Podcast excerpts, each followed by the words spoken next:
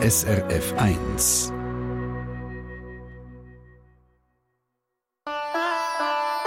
SRF 1 Die fünfte Schweiz. Schweizerinnen und Schweizer erzählen aus ihrem Leben im Ausland. Der Olaf Bergflöt ist 67 gebürtiger Schweizer, aufgewachsen in St. Gallen. Bergflöt, wie es der Name schon sagt, ist norwegisch. Sein Vater war Norweger und so hat seine abenteuerliche Reise auf der Suche nach seinen ursprünglichen Wurzeln angefangen. In Zürich hat er Altisländisch studiert, ist dann auf einen isländischen Fischkutter arbeiten und später als Reiseleiter durch Skandinavien unterwegs und dort hat er eben die Liebe zu der norwegischen Volksmusik entdeckt, vor allem zum Akkordeon, also am Handörgli. Und bevor wir über seine abenteuerliche Zeit reden, wenn wir zuerst mal über das Handörgeli sein täglich Brot reden. Er ist nämlich einer der ganz wenigen in Norwegen, der das Instrument überhaupt noch bauen und reparieren kann. Guten Morgen oder guten Mittag auf Norwegen, Olaf Bergflöt. Hallo. Hallo, freut mich. wir haben gesagt, wir sagen einander, du, weil in Norwegen duzt man, gell? Äh, ja, jetzt schon. Früher, also bei uns gibt es du und die. Die, mhm. das entspricht dann sie, aber das braucht heute niemand mehr. Gut, wunderbar. Also auch unserem König würde jetzt du sagen. Ja, dann, ah, dann darf ich dich auch duzen. Das finde ich gut. Also, Sehr schön. Was, sag mal schon, was fasziniert dich so sehr an dem Akkordeon? Das ist eigentlich eine schwierige Frage. Äh, es ist ein nicht ein kompliziertes Instrument, aber ein komplexes Instrument. Da muss, da muss vieles stimmen, mhm. damit es dann auch äh, der Kunde zufriedenstellt. Also vom Klang her, es muss leicht spielbar sein, es muss äh, ergonometrisch äh, sein. Es gibt eine lange Liste von, von Sachen, die müssen, die müssen stimmen. Mhm, mh. also, also es, es, ist eine gewisse Herausforderung und die, die finde ich spannend. Mhm. Du hast es nicht gern langweilig in dem Fall, hä? Nein. Ja. Also das Handörgli hat dir ja derart den Ärmel hineingezogen, dass du damals dann eine vierjährige Ausbildung zum Handörglibauer gemacht hast. Wie lange braucht es dann, bis so ein Instrument fertig ist? Wie schwierig ist das Handwerk? Also es kommt darauf an. Es gibt so äh, einfachere Typen und ein bisschen kompliziertere. Äh, ich baue auch meistens mehrere Instrumente gleichzeitig, mhm. zurzeit gerade äh, 16 Stück. Ui. Und dann, und dann geht äh, eigentlich fast ein Jahr. Ja, bis eins fertig ist. Ja, bis sie alle fertig sind. Bis sie alle fertig sind, ja. Also das ja. heisst, wenn man eine Bestellung aufgibt bei dir, dann braucht es ein bisschen Geduld. Dann kann man nicht morgen ein Konzert spielen. Dann braucht es ein bisschen Geduld, Gut, ja, ja alles klar. Also wenn man jetzt einem Instrument könnte widmen, vielleicht einen, einen Monat geht es sicher. Mhm. Gut, okay. Und du bist ja einer der wenigen in Norwegen, der das Handwerk eben auch beherrscht. Ich habe es erwähnt. Warum stirbt denn der Beruf aus? Man muss, man muss davon leben mhm. Heute als Kunsthandwerker äh, überleben, das ist äh, nicht so einfach. Mhm. Ja, man muss... Also in, Norwegen, in Norwegen bin ich jetzt äh, der Einzige, der Akkordeon baut. Es gibt noch ein oder zwei in Finnland, mhm. aber mehr nicht. Mhm. Und äh, du bist der Einzige und auch einer, der äh, wirklich Weltstars aus der volkstümlichen Szene gehen gegen ihre Akkordeon posten. Äh, kannst du da, sagst du damals, wer bei dir kommt oder ist das Berufsgeheimnis? Ja, ist ein schwerer Berufsgeheimnis und ich mache keinen Unterschied zwischen einfachen Leuten, die vielleicht erst gerade angefangen haben zum Lernen, mhm. spielen mhm. und äh, wie du sagst, Weltstars, da mache ich keinen Unterschied. Ja, typisch norwegisch. Ja. Auch wenn König wird, tut's. Gell? Ja, genau. Genau, genau ja. ja. Das erstaunt mich jetzt in dem Fall nicht. Aber äh, deine Werkstatt, das ist ja quasi dein zweite Die Kannst du mal ein bisschen erzählen, wie es dort äh, aussieht, so einer Handörgeli-Werkstatt? Bin ich jetzt noch nie drin gewesen. ich bin, froh, ich bin froh, dass das, dass das Radio ist und nicht das Fernsehen. Sonst hätte ich da müssen noch lange aufräumen. Das ist immer ein Chaos. Also das heißt, du musst äh, zum Teil auch länger suchen, bis du irgendeine Zutat für so ein Handörgeli wieder findest, ja, oder was? Besonders wenn ich aufgeräumt habe. Wenn, wenn ich aufgeräumt habe, muss ich immer lang suchen. Den finde ich gar nicht mehr. Ja, Olaf, da fühle ich dich sehr. Wenn jemand bei uns daheim aufräumt, dann finde ich eben am Schluss nachher auch nichts mehr. Von dem her ist mir das hochsympathisch. Aber es ist zwischendurch also auch happig gewesen, gell? Also vor ein paar Jahren ist ja die Werkstatt offenbar komplett abbrennt, hat mir ein Freund von dir erzählt. Was ist da genau passiert? Ja, das ist immer noch nicht ganz äh, im Klaren, was passiert ist. Hm. Äh, es ist auch also gar nicht weit weg von meiner jetzigen Werkstatt. Ich bin am 4 Uhr morgen, März 2010, bin ich geweckt worden und, und ein Kollege von mir hat dann gesagt, du, unsere Werkstatt ist abbrennt. Weil er hatte so eine Gitarrenwerkstatt gehabt. und die ist auch verschwunden. Oh. Ja, und dann? Ja, was soll man machen? Alles neu aufgebaut, in dem Fall? Alles neu. Da muss man sich einfach entweder gerade aufhängen oder sich zusammenreißen und ja. neu anfangen. Ja. Wir sind sehr froh, dass du dich für das Zweite entschieden hast. Also mit 67 wären wir ja eigentlich auch pensioniert. Was hat dich eigentlich angetrieben? Ich bin pensioniert. Du bist pensioniert? pensioniert. ja. Aber du bist trotzdem immer noch hardworking, oder? Ja, also ich, ich bin zur Rente, also Rentebezieher, muss ich sagen. Weil mhm. erstens macht mir der Beruf immer noch Spaß. Und zweitens habe ich noch niemand erklären wie man von der Rente kann überleben kann. Mhm. Also du bist auch darauf angewiesen? Und solange, ja, und, aber wie gesagt, mir macht Spaß. Mhm. Ich fühle mich privilegiert, dass ich weiter arbeite, auch wenn ich pensioniert bin. Das ist auch keine Selbstverständlichkeit. Mhm. Und solange Körper und Geist äh, mitspielen, mache ich weiter. Gut, also wir reden gerade noch weiter. Äh, Deine Werkstatt übrigens ist auf der Halbinsel Lejaü. Habe ich es richtig ausgesprochen? Äh, Jelöy. ja, heißt ja. ja. In der, in der äh, es, ist es, ist es ist keine, es ist eine richtige Insel. Es ist tatsächlich eine richtige Insel. Siehst du jetzt? In der ja. Nähe von der kleinen Stadt Moss, gell? Ja, es gehört zu Moss. Ja, gut. Und äh, du wohnst auch dort zusammen mit zwei Katzen und über deinen Alltag dort auf dieser Insel und deine spannende Auswanderergeschichte gehen wir gerade als nächstes im zweiten Teil von der fünften Schweiz nach den Beach Boys. We come on this loop, John B. My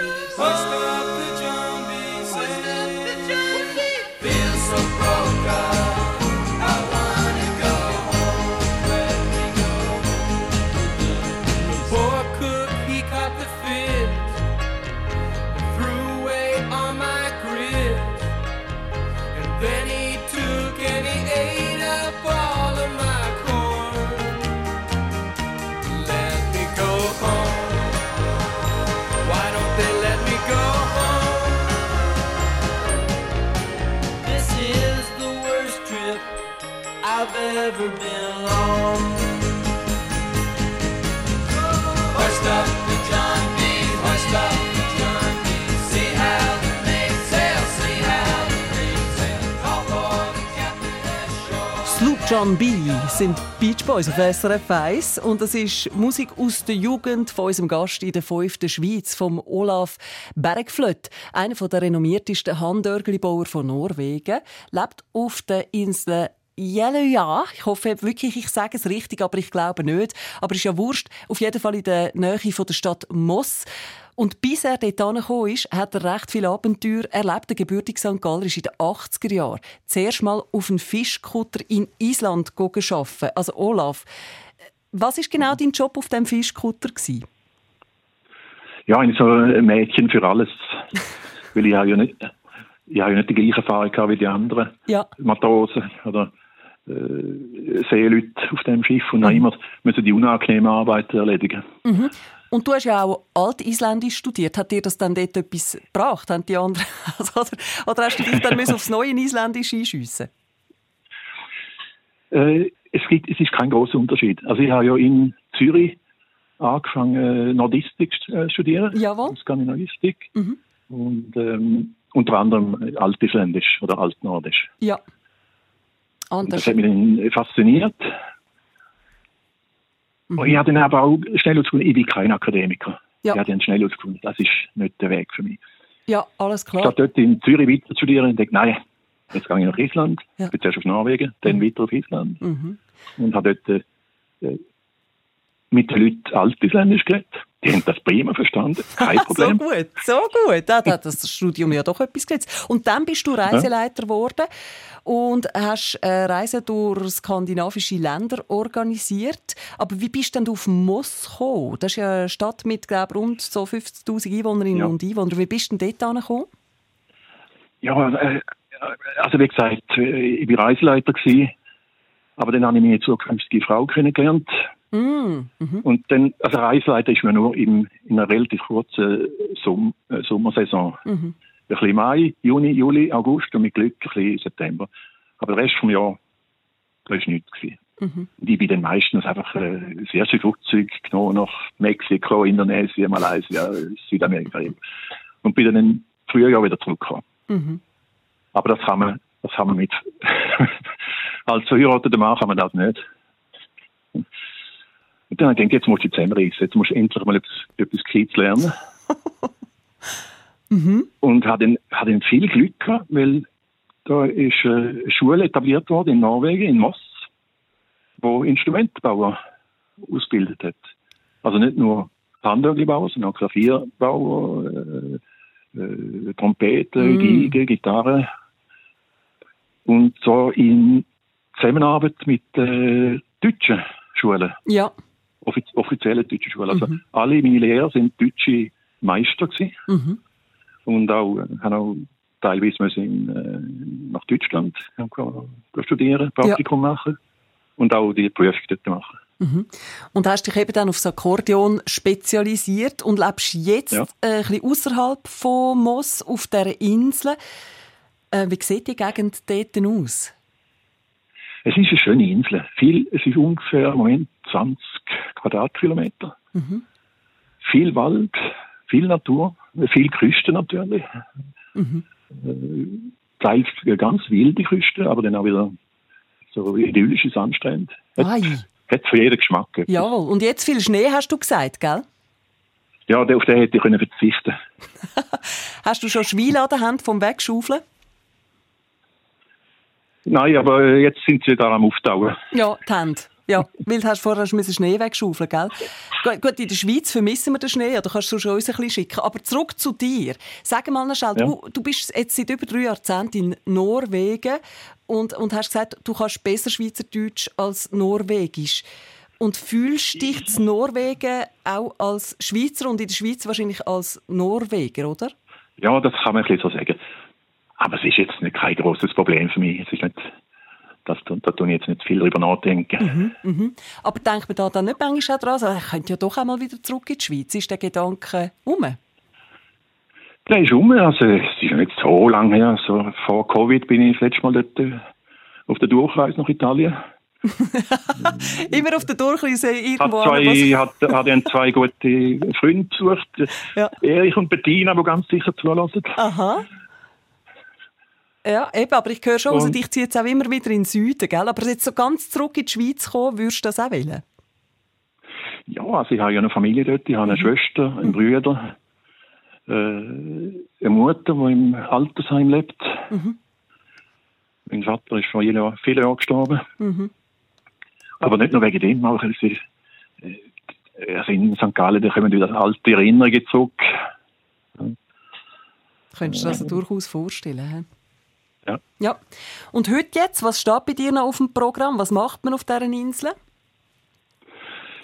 Äh, heute muss ich mal schauen, ob ich auf die Werkstatt komme. Da ist so viel.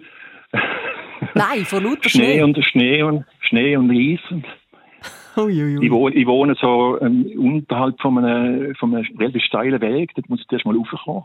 Hei, hei, hei. hei, hei. Also ich, wenn, du, wenn ich so zulasse, dann denke ich, dein Leben ist eigentlich wie ein Abenteuer. Ja, also auf der einen Seite stört es mich das sehr, auf der anderen Seite ist es auch äh, äh eine Herausforderung und äh, der Kampf mit, mit den Elementen, das macht mir eigentlich auch Spass. Dann, ja. Eben, gell, sonst wärst du ja nicht dort. Und schon, schon gar ja. nicht so lange bleiben. Also danke vielmals für den Einblick in dein Leben. Wir könnten noch lange weiterreden, aber äh, jetzt kommen ja dann die Nachrichten. Darum danke vielmals. Olaf Beregflöt aus ja. Norwegen und ganz einen schönen Sonntag. Ja. Darf ich noch ganz äh, schnell einen Gruß an meine Geschwister ausrichten? Natürlich, mach das. Ja. An, an Torbjörn und Christine, beide im, äh, im Kanton Zürich wohnhaft. Und dann würde ich auch gerne äh, der Familie Schnabler in Schaffhausen einen Gruß ausrichten. Da wäre es schon. Den haben wir durchgegeben. Ich hoffe, Sie haben zugelassen. Und dir jetzt einen schönen Sonntag in diesem Schnee rein. Tschüss, Olaf. Tschüss und einen Gruß. Äh, in die Schweiz. Ciao. Danke, danke. Der Olaf Bergflöt, einer der letzten Akkordeonbauer überhaupt. Und in der fünften Schweiz lernen wir genau so Leute kennen mit äh, spannenden Geschichten. Wenn Sie auch jemanden kennen, der ausgewandert ist oder Sie selber ausgewandert sind, dann schreiben Sie uns doch via Mail auf srf1.ch.